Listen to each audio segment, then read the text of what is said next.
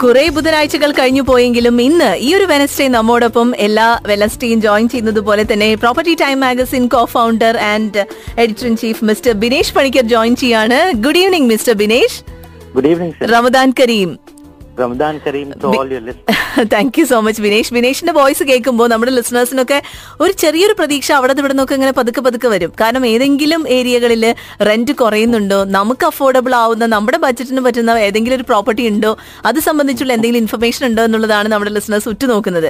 പ്രത്യേകിച്ച് റമദാൻ മാസത്തിന്റെ പ്രത്യേകത അറിയാലോ. കാരണം ഇപ്പൊ നമുക്കറിയാം ഈ കാർ സെക്ടർ അതായത് കാറിന്റെ കാര്യത്തിൽ ഓട്ടോമൊബൈൽ ഇൻഡസ്ട്രിയിൽ കാര്യമായിട്ടുള്ള ഓഫേഴ്സ് ഒക്കെ വരുന്ന ഒരു മാസമാണ് റമദാൻ മാസം എന്ന് പറയുന്നത്. അതുപോലെ എന്തെങ്കിലും ഓഫേഴ്സ് നമുക്ക് റിയൽ എസ്റ്റേറ്റ് സെക്ടറിൽ പ്രതീക്ഷിക്കാമോ? റിയൽ എസ്റ്റേറ്റിൽ ഇപ്പൊ ഈ പറയുന്ന കാറിന്റെ കേസ് പറഞ്ഞാൽ നമ്മൾ ഹിസ്റ്റോറിക്ക് നോക്കുവാണെങ്കിൽ ഇവൻ റമദാൻ ടൈമിലും റിയൽ എസ്റ്റേറ്റ് സൈഡിൽ നിന്ന് അങ്ങനെ ഒരു ഓഫർ നമ്മൾ ഇതുവരെ കേട്ടിട്ടില്ല.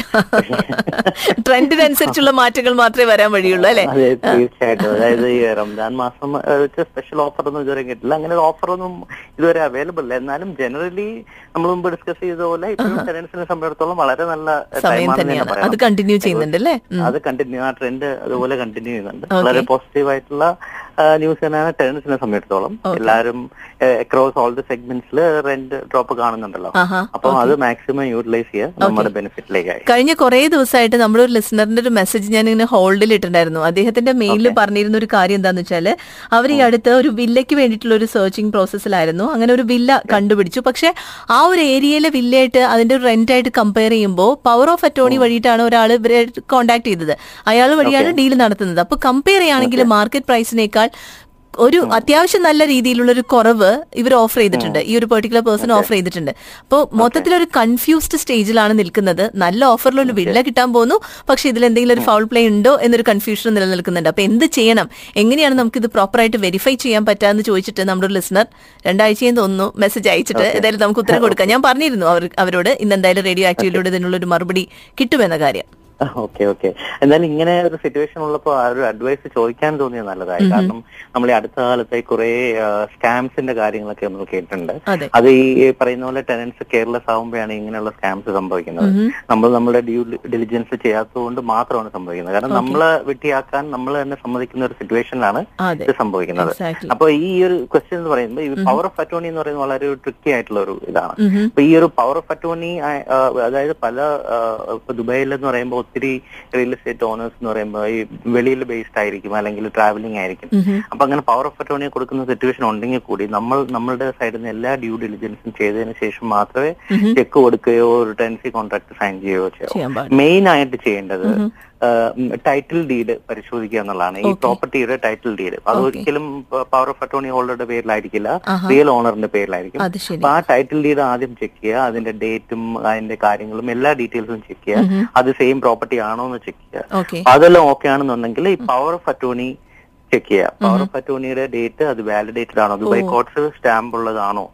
അത് ഏത് ഡേറ്റ് വരെ വാലിഡ് ആണ്? ആ പവർ ഓഫ് അറ്റോർണിയിൽ എന്തൊക്കെ പവർ ആണ് ഈ വ്യക്തിക്ക് കൊടുത്ത്? ഓണർ ഈ വ്യക്തിക്ക് കൊടുത്തിട്ടുള്ളതെന്ന് കൃത്യമായി ചെക്ക് ചെയ്യാം. പിന്നെ മെയിൻ ആയിട്ടുള്ള ഒരു കേസ് ഇത് മുമ്പ് ഒരിക്കൽ ഒത്തിരി ഇങ്ങനെ സ്കാമുകളിൽ ടെൻസ് പെട്ടിട്ടുള്ള ഒരു മെയിൻ ആയിട്ടുള്ള കേസ് ഈ നമ്മൾ റെന്റൽ ചെക്ക് കൊടുക്കുന്നത് ഒരിക്കലും ഈ പവർ ഓഫ് അറ്റോണി ഹോൾഡറിന്റെ പേര് കൊടുക്കാൻ നിൽക്കരുത്. കാരണം എന്താ ഈ പവർ ഓഫ് അറ്റോണി എന്തെങ്കിലും ഫോർജ് ചെയ്തതാണോ എന്തെങ്കിലും ഒരു സിറ്റുവേഷനിൽ നാളെ റിയൽ ഓണർ വരുമ്പോ റിയൽ ഓണർ അറിയാതെയാണ് ഇതിൽ താമസിക്കുന്നുണ്ടെങ്കിൽ വ്യക്തിയാണുള്ള പവർ റിയൽ ഓണറിന് കിട്ടും. അപ്പോ ഈ ടെനന്റ് ആണ് പറയുന്നത്. ഓൾറെഡി ചെക്ക് വേറൊരാളുടെ കയ്യിൽ പെട്ടും പോയി എന്നുള്ള അവസ്ഥ വരാം.